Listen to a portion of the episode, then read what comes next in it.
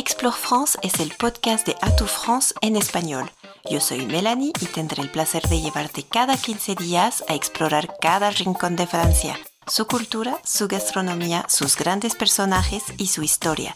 Ponte los audífonos y vámonos a explorar. Explore France. Hola amigos, bienvenidos a un nuevo episodio del podcast Explore France. Hoy vamos a hablar con Valeria Dustali y digo vamos a volver a platicar con ella porque tuvimos la suerte de hacer un Facebook Live y transformar este Facebook Live en podcast hace unas semanas, donde ella nos habló de los 3 museos parisinos imperdibles para todos los amantes de la moda. Entonces, si quieren saber más y descubrir cuáles son esos 3 museos, pueden ir a escuchar el episodio número 27. Valeria es consultora de imagen certificada por la Asociación Internacional de Consultores de Imagen.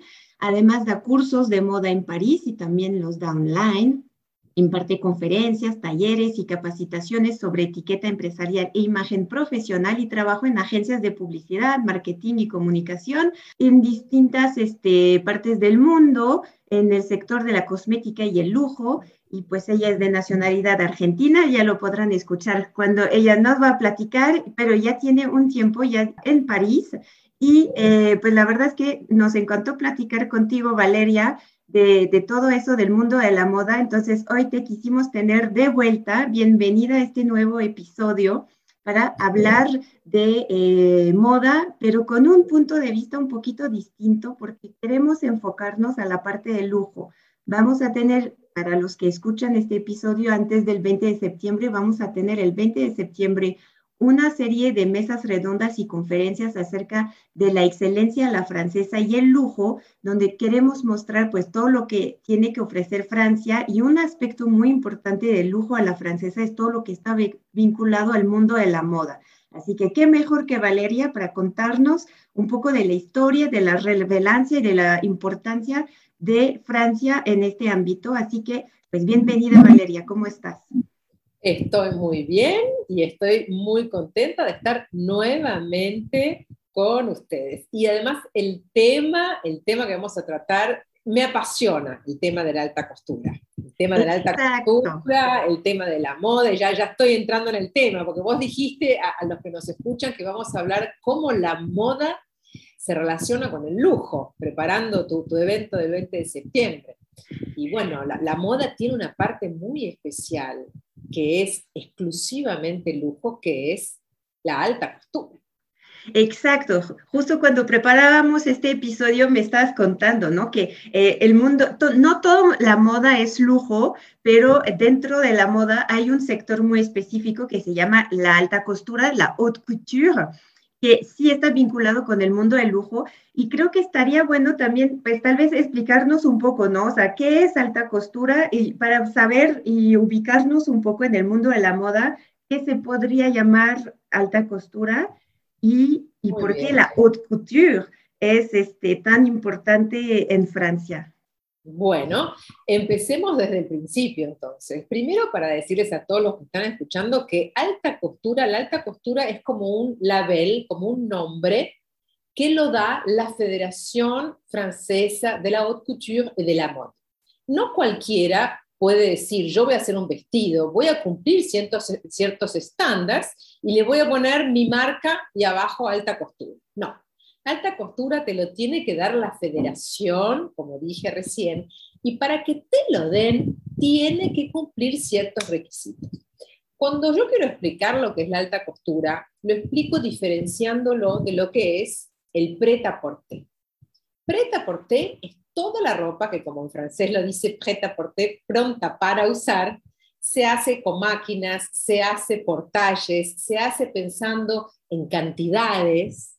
Y todo lo que es alta costura son piezas únicas hechas para un cliente en la medida del cuerpo de ese cliente, con técnicas muy sofisticadas para poder hacer ese vestido, con los tejidos más lujosos.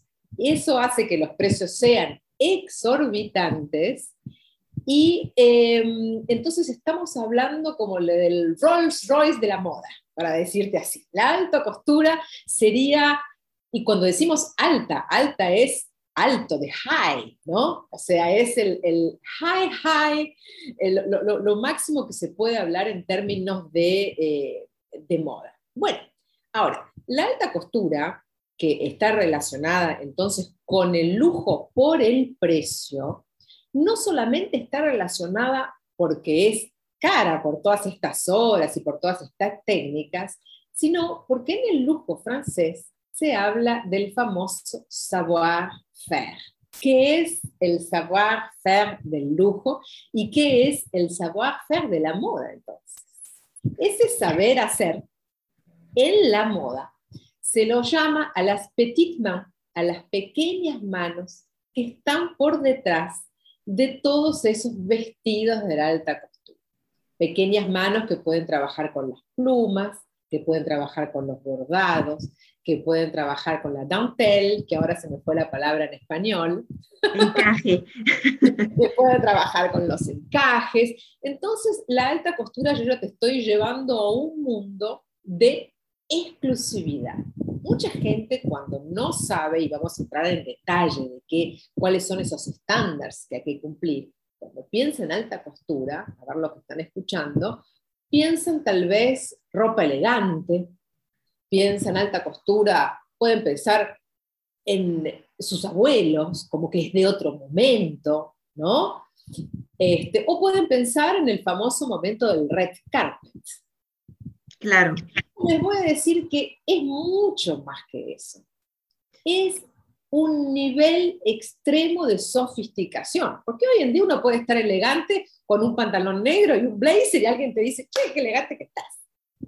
Claro, sí, no, hay que, o sea, ya vamos dibujando que, pues no, la alta costura son como piezas únicas, hechas a la medida, y me gusta mucho que entremos en materia con el tema del savoir-faire, porque, o del saber hacer, que es como una palabra que es muy difícil de traducir y que creo que Francia lo tiene en la moda, lo tiene y lo replica en otros ámbitos. Lo vamos a estar también alrededor de nuestras conferencias platicando de esto. Incluso en tema de turismo, que es lo que nos interesa a nosotros en Atout France, hay realmente también una tendencia de turismo, de savoir-faire, de saber hacer, donde pues la gente quiere saber qué está detrás, ¿no? ¿Cuál es el trabajo que implica? ¿Cuál es la materia prima que se usa? Las técnicas ancestrales que datan de mucho tiempo. Pero justamente para también entrar, porque tú decías que Francia es la que decide qué es alta costura y qué no, o sea, ¿por qué tiene esa autoridad? O sea, ¿por qué empezó todo esto? Puede ser incongruente, pero el fundador de la Federación Francesa de la Haute Couture es un inglés. Es Charles Frederick Worth, que fundó en 1868, estamos hablando de más de 150 años, una asociación que no se llamaba como se llama ahora, se llamaba Syndicat de la Couture, bueno, fue cambiando de nombres, ¿no? Durante el tiempo. Y en ese momento, que lo único que teníamos era haute couture, en ese momento toda la ropa se hacía a medida para los clientes, él empezó a ver que él era un gran couturier que le copiaban los modelos y que a otros couturiers que trabajaban en ese momento, en los finales del siglo XIX, les copiaban los modelos. Entonces se juntaron con el objetivo de hacer una asociación que los proteja contra la copia. Y así nació la primera federación que se llamaba Sindicato como de la Moda. Después, ellos juntos, como todas las asociaciones, colocaron más objetivos. Bueno, que no nos copien. Bueno, por ejemplo, durante la Segunda Guerra Mundial fue muy importante para mantener toda la industria de la moda en Francia. La asociación fue muy importante porque los alemanes querían que todo fuese para Berlín y para Viena. Y fue gracias a la gente de la asociación que dijo, nosotros no cerramos acá para siempre, capaz cerramos por unos meses, capaz vamos a otra ciudad, pero gracias a ellos, la capital del mundo de la moda es francesa. La asociación se funda en ese momento con el objetivo de la no copia y va teniendo más importancia, y entonces se juntan y empiezan a surgir los que conocemos en esa federación como los miembros permanentes, porque hay tres tipos de miembros, y esto es muy importante. Esta Federación Francesa de la Haute Couture tiene los miembros permanentes que son, por ejemplo, Chanel, Dior, Givenchy, Schiaparelli. Después tienen los miembros que son los correspondientes, que son los que hacen alta costura, pero no en Francia. Los italianos, Dolce Gabbana, Armani, Versace. Y después tiene también un tercer grupo de miembros, que es muy interesante cuando hablamos del futuro de la alta costura, que son los miembros invitados, que están sponsorizados, inventé una palabra, patrocinados, o sea, a veces hablo un poquito en portugués también, por algún miembro permanente, y los dejan ver cómo se manejan con las reglas de la alta costura y los dejan desfilar. Así que ya te estoy diciendo que esta federación, para los que se están interesando en alta costura, tiene un website muy interesante, pongan Federación Francesa de la Haute Couture y de la Mode, van a tener ahí la información de cuándo son los desfiles. Ya que estamos hablando de turismo, es un buen dato, que la gente dice, vos vas a ir durante la Fashion Week, vas a ir acá. Entonces, el que quiere saber cuándo son los famosos desfiles, están como en un año con anticipación. Si ahora vos entrás en el site, vas a ver que la Paris Fashion Week de la moda de la mujer de Prêt-à-Porter empieza la última semana de septiembre, por ejemplo. Entonces, ese site te va a decir quiénes son los miembros, quiénes son los permanentes, los correspondientes y los invitados, y también te va a decir ¿quiénes son esos miembros y por qué el club es tan exclusivo? ¿Qué se les pide a las marcas para, en contrapunto, poderles decir son alta costura? Bueno, se les piden que tengan un atelier en Francia donde por lo menos trabajen 20 personas en la couture, sin contar los que trabajan en la burocracia, en la contabilidad, ¿okay? Todo tiene que ser a mano y todo tiene que ser, son piezas únicas para un cliente, o sea que no tiene que haber máquinas.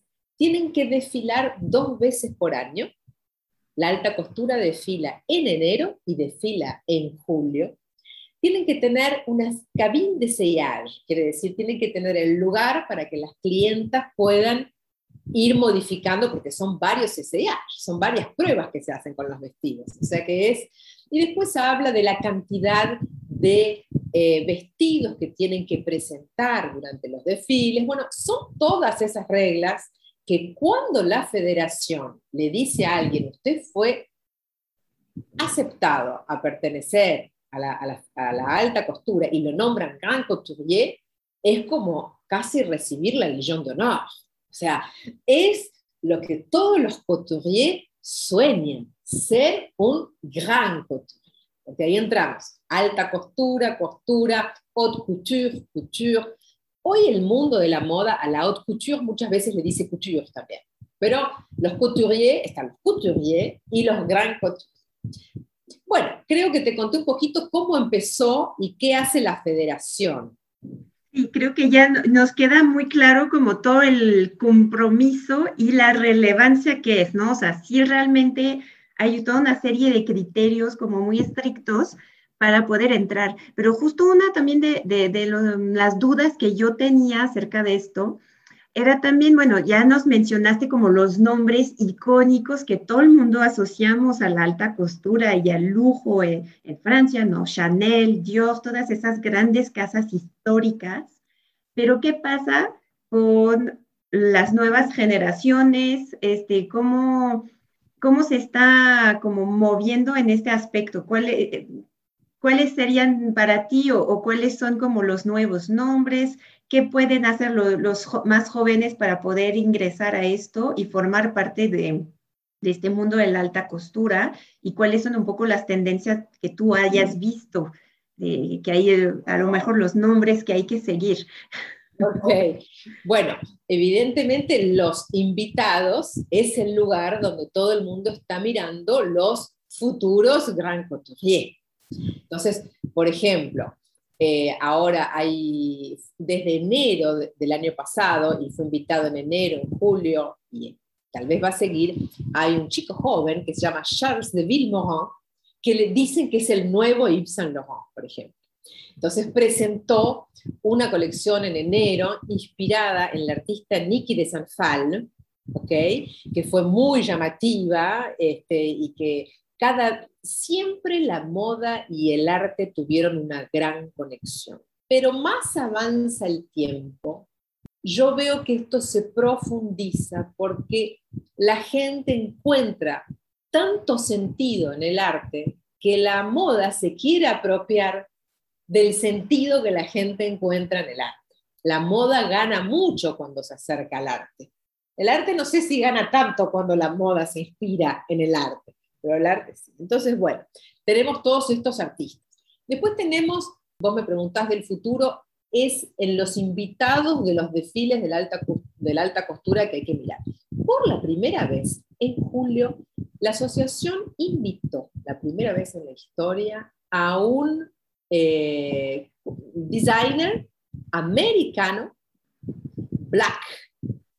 Entonces hubo por la primera vez un desfile, se llama, la marca que él tiene se llama Pierre Moss. Entonces son cosas diferentes. Y lo que es interesante cuando vos me haces la pregunta de qué pasa con el futuro, que es cuando uno no conoce de alta costura y dice, alta costura es para las artistas, para lo que vale millones, para lo de mi abuela, y piensa que la comunicación y los productos están lejanos, es porque capaz piensa en esas marcas que todos conocemos y que actúan de una forma como tradicional, como vos decís, Chanel, Dior, Givenchy. Pero la alta costura no es solamente esas marcas tradicionales. Por ejemplo, tenemos a Jean-Paul Gaultier. Jean-Paul Gaultier, que capaz ustedes, si se acuerdan del corsé que se puso Madonna en los años 90, les cuento que lo hizo Jean-Paul Gaultier. Jean-Paul Gaultier pertenece a la Federación y tiene el label alta costura. Entonces, la alta costura no es solamente tradicional. La alta costura puede tener un significado de show, por ejemplo, como lo tiene con Jean-Paul Gaultier o como lo tuvo con Mugler. La alta costura puede tener también a veces un significado sexy, como todo lo que presentaba Versace, que es súper sexy siempre. La alta costura puede también llegar a ser minimalista, no es siempre todo tanto. Tenemos un miembro correspondiente o es permanente, no sé si ahora, creo que es permanente porque puso el atelier, tengo una duda, que se llama Raibi Kairus, que es del Líbano, pero hace mucho que está en Francia, así que no sé si es permanente o correspondiente, pero lo que él hace es bastante minimalista también. Entonces, el abanico de ideas de la alta costura es muy amplio para que él se interese, ¿no? Por supuesto tenemos el lujo, y cuando decimos el lujo, uno piensa en Dior. Dior, desde que él fundó en 1947 la marca y con todos los diseñadores que pasaron después hasta el día de hoy, es el que muestra lujo, lujo, lujo. Y después tenemos también las increíbles colecciones que hizo Karl Lagerfeld para Chanel durante los 36 años que trabajó en Chanel, donde todo el tema era el posmodernismo en la alta costura. Él traía temas históricos para traerlos al gusto de hoy. Entonces, los desfiles de Karl Lagerfeld para alta costura eran los más esperados. En fin, ves que se abre bastante el abanico de ideas de lo que es la alta costura. Lo que sí, la alta costura no viene subiendo, viene bajando, lamentablemente. Sí, porque justo también de lo que nos cuentas vemos, ¿no? También como la moda pues vive su época, ¿no? Por eso se acerca al arte, porque también, pues, por eso evoluciona, crea tendencias, porque pues está viviendo y se está adaptando a la sociedad, ¿no? A la evolución de cómo estamos viviendo, y justo en esos tiempos, incluso de pandemia, donde pues, la gente estuvo encerrada, no hubo eventos, no había dónde salir a relucir su hermoso vestido, ni a mandar a hacer para qué, ¿no? Y justo yo también preparando esta entrevista decía, pues, ¿qué va a pasar? ¿Qué va a pasar? Porque realmente, pues, este momento de pandemia sí también marcó un cambio drástico. Lo hemos visto incluso en la moda de prêt-à-porter, que cambió drásticamente para buscar la comodidad más que buscar otra cosa. Entonces, ¿cómo la alta costura va a lograr evolucionar con este contexto tan complicado en el que estamos viviendo ahorita? O sea, no sé si... Hay muchas pistas de evolución. Vos pensás que, como dijiste, el COVID cambió todo. Los desfiles antes eran en carne y hueso. Con el COVID se pusieron a filmar, a hacer desfiles digitales. Ahora hay la mitad que se quedó en el digital y la mitad que va a presentar. Cuando empezó la alta costura, los desfiles duraban 2 horas y media y se hacían en las maisons de haute couture, en la Avenue Montaigne para Christian Dior, en la Avenue Marceau para Yves Saint Laurent, en la Rue Cambon para Coco Chanel. Después las marcas se empezaron a ir a los grandes lugares de París, como el Grand Palais, como el Louvre, como el Trocadero, y los desfiles llegan a 12 minutos, de 2 horas y media, en 1950 ya estamos en 12 minutos. Pero no solamente cambió el timing y la forma, cambiaron las personas que van a los desfiles. Antes iban las que compraban, ahora van las bloggers, las influencers, casi más importantes que las periodistas. Y también cambió, vamos a llegar a la moda, lo que cambió, quienes desfilan, porque ahora en la alta costura desfilan hombres. Y vemos desfiles. Valentino hace desfilar a mujeres y hombres juntos y hace desfilar a piezas, yo digo piezas cuando hablo de ropa, que le van tanto a un hombre como a una mujer. Valentino presenta trench coats que vos no sabés si lo pensó para una mujer, para un hombre, y eso es lo que vos justo decías, que viene todo lo que es confort y viene todo lo que es unisex, y eso llega a la alta costura. Pero lo que viene con más fuerza, como un tsunami, como algo que nos va a caer y que nos va a cambiar todo, es el tema del cuidado del planeta, la ecología y qué estamos haciendo con toda esa ropa, que se sabe que la industria de la ropa es una industria que no ayuda mucho al planeta. Se usan litros y litros de agua para jeans, las ropas del fast fashion van a la basura, la gente se compra aunque no precisa, o sea, todo ese concepto es un concepto que está entrando, las marcas tardaron, uno lo quería ver, pero llega con los materiales, no se puede ya matar animales. ¿Y cómo eso llega a la alta costura? La alta costura tiene la posibilidad de mostrar que justamente ese vestido que te va a hacer a vos a mano y único para vos, tal vez te dura más, tal vez vos tenés más orgullo en usarlo, tal vez sabés que vino con una historia y un diálogo que tuviste con la persona que lo hizo, y constituye algo más que la ropa por el consumo. Entonces puede ser que la alta costura encuentre un nivel de precios o un nivel de alta costura más accesible y que no sea solamente la alta costura de los vestidos de 300 horas. Porque el precio tiene que ver con las horas que tarda el vestido. Claro, entonces, sí.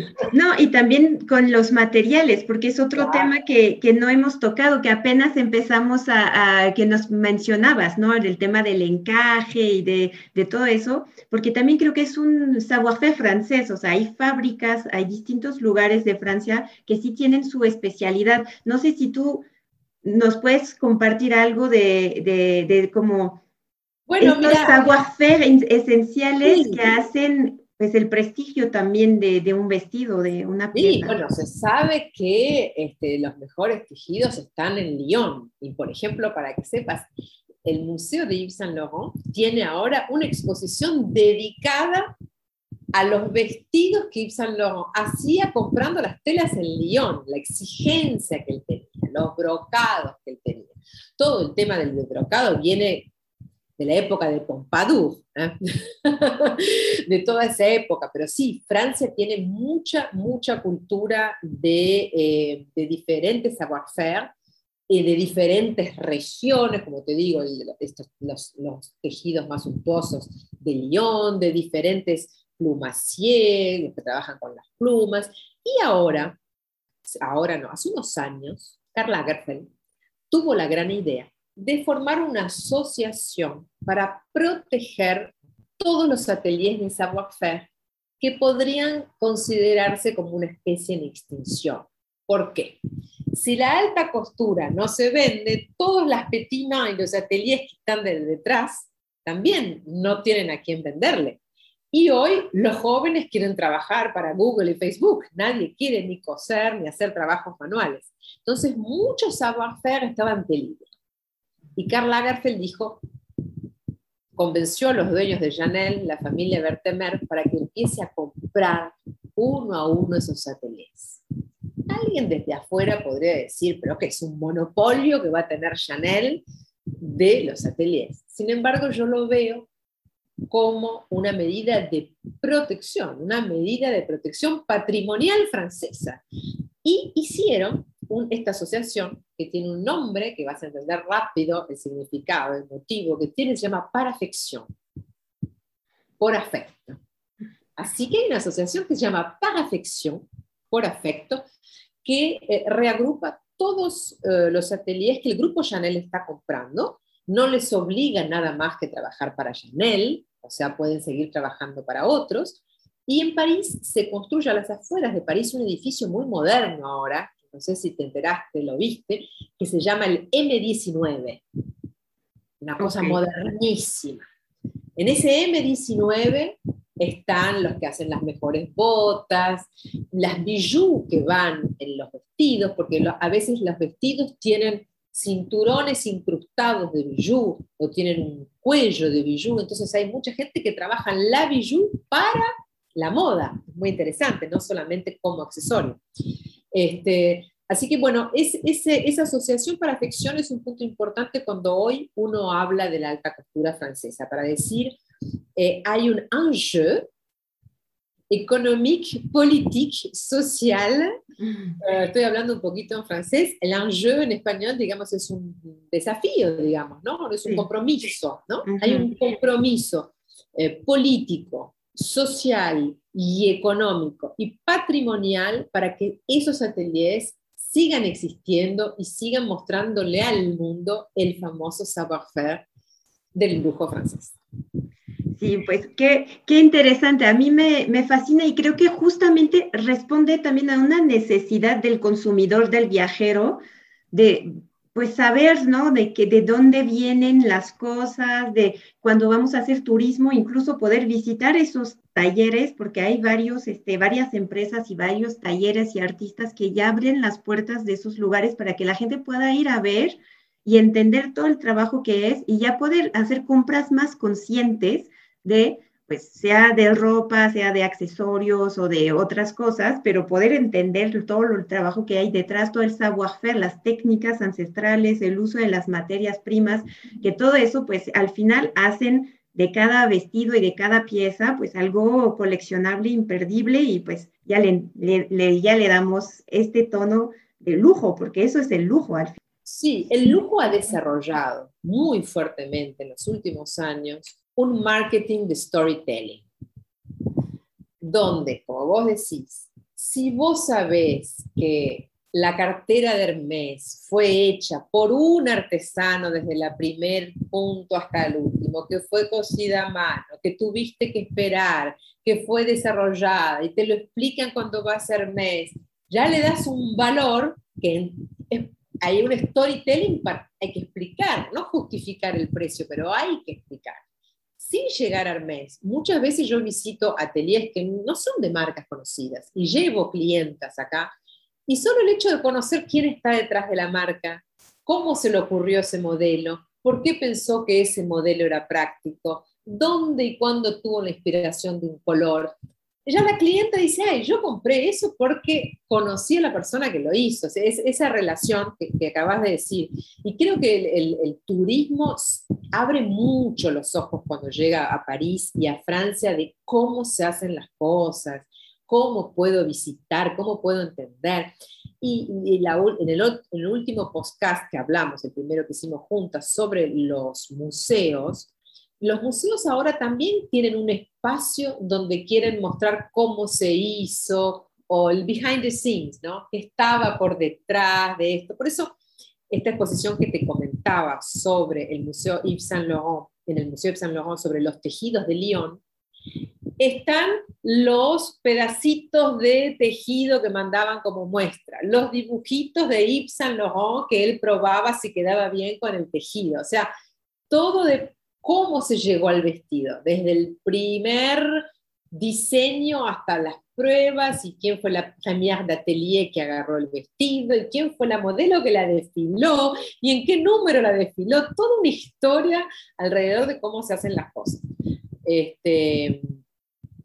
No sé, es interesante que los que vengan a París y estén interesados por conocer el savoir-faire de la moda y quieran buscar actividades relativas a eso, además de tener las semanas de la moda, que sean del prêt-à-porter o de la alta costura, donde no solamente hay desfiles, hay muchos eventos.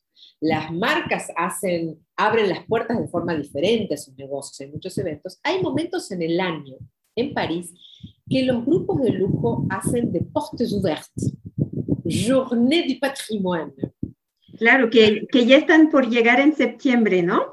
Claro, entonces la gente se desespera para entrar en el site rápidamente y poder decir, voy a ir a conocer la galería de la Maison de Famille de Louis Vuitton, por ejemplo, es una de las visitas. O la exposición de las diademas más impresionantes de Chaumet, es otra de las visitas. O sea que las marcas del lujo abren sus puertas, pero es difícil conseguir. Pero hay gente que consigue, por eso lo siguen haciendo. Sí, claro, claro. Sí, les Journées du Patrimoine, o sea, estas jornadas generalmente ocurren en septiembre, un fin de semana, y abren puertas, lugares que normalmente no están abiertos al público. Entonces, eso genera pues mucha expectativa de poder ver cosas que normalmente fuera de estos días no se pueden visitar. Pero también hay cada vez más empresas y talleres que abren sus puertas. Y hay una asociación incluso en Francia que se llama Entreprise et Découverte, Empresas y Descubrimiento, que ellos tienen justamente un site, un sitio web donde podemos encontrar, entonces no todo es de lujo, va de cosas muy industriales hasta cosas muy artesanales, recopilan todas las empresas de todos los índoles y ámbitos posibles, que sí abren sus puertas a lo largo del año, que sí tienen un recorrido específico para que podamos visitarlo, y ahí van a encontrar perfumerías, talleres de textiles, o sea, por ejemplo, también las marineras francesas, también van a visitar, exactamente como hoy nos enseñas. Entonces, cada vez más sí hay oportunidades, pero obviamente, pues, lo más exclusivo, siempre, pues, se enseña solo en momentos muy específicos, y qué bueno que lo mencionas, porque sí son días muy, muy interesantes. Siempre hay cosas interesantes y nuevas que descubrir, algo secreto. No sé si hay algo más que nos quieras compartir. Se nos olvidó mencionar algo de la importancia de la alta costura, o tienes algún mensaje que nos quieras compartir para ir cerrando este episodio. Bueno, una cosa que yo creo sobre la alta costura y que siempre digo, ¿no?, cuando doy cursos de moda, es que la alta costura es el corazón de la industria de la moda, porque es el lugar de la creatividad. Todos los demás van a poner los ojos ahí, porque cómo se puede gastar para crear el vestido lo que se quiere, y hay rienda libre a la imaginación y a la inspiración. Es el momento de la creatividad y es el momento de la innovación también, porque todos esos ateliers que trabajan para el gran couturier van a presentarles cosas nuevas de cómo trabajar el metal, formas nuevas de cómo trabajar diferentes materiales, vinilo, lo que sea, y el gran couturier también le va a pedir desafíos, cómo hago un vestido que se sostenga, no sé, sin los hombros o sin... Entonces, el momento de la innovación, de las novedades, de la creatividad es la alta costura. Así que yo estoy de acuerdo con Karl Lagerfeld, que hizo esa asociación. Hay que hacer de todo para que los ateliers sigan viviendo y para darle el valor que tiene, que es un valor artístico, es un valor Cuando valorizamos la alta costura, estamos pensando en todas esas personas que pusieron las manos por atrás, ¿no? Hay una parte poética de la alta costura, porque es el valor que ninguna máquina nunca va a poder sustituir, es el valor de las manos. Sí, pues mira, creo que eso me parece una muy buena forma de cerrar este episodio.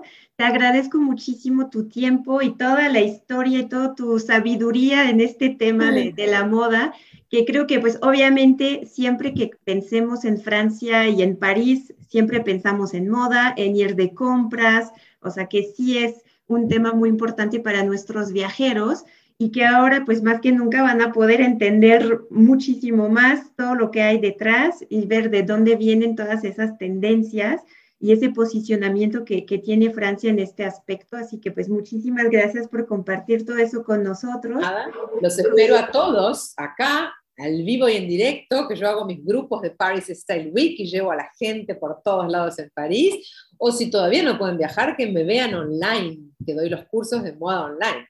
Y como siempre vamos a dejar todas las referencias que nos mencionó Valeria y así como su página internet, vamos a dejar los links en la descripción para que quienes pues, quieren contactar con Valeria para más información o contratar alguno de sus tours o clases, pues ya lo puedan hacer. También vamos a dejaremos la página de la Federación para que ahí vayan viendo también todo lo que se comenta y nosotros también les vamos a dejar la liga a nuestro evento del 20 de septiembre para que quienes quieren saber más del lujo a la francesa, pues nos acompañe a ver y escuchar más conferencias sobre otros temas. Vamos a hablar con la Samaritaine, que es una tienda departamental que fue renovada por el grupo LVMH. Vamos a hablar de arts de la table, todo lo que es mesa fina y obviamente vamos a platicar con destinos, y hoteleros y aerolíneas para ver pues, qué se hace en términos de turismo de lujo en Francia en todos los ámbitos. Así que están todos bienvenidos a registrarse a estas conferencias. Muchas gracias, Valeria.